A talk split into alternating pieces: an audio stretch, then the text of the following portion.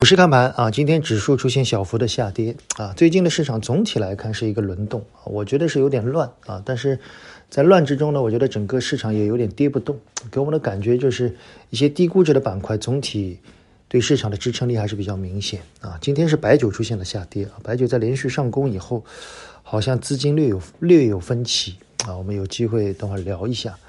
另外呢，就是新能源板块的内部分化很严重啊。上游越来越强，中下游越来越弱啊，这种分化可能会一直传导到二二年。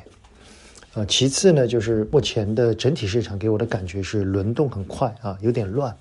啊，但是呢，你也不能说指数的风险很大啊，因为一些低估值板块的整个支撑力很强，其中呢，医药这条线从。上周的中药啊，到今天我们看到医疗器械等一些，整个医药算是在最近一段时间总体来看是比较强的。所以今天我想，我们娓娓道来的订阅内容专门来聊聊医药啊，医药特别是中药，好久没看了这个板块，看了几个报告，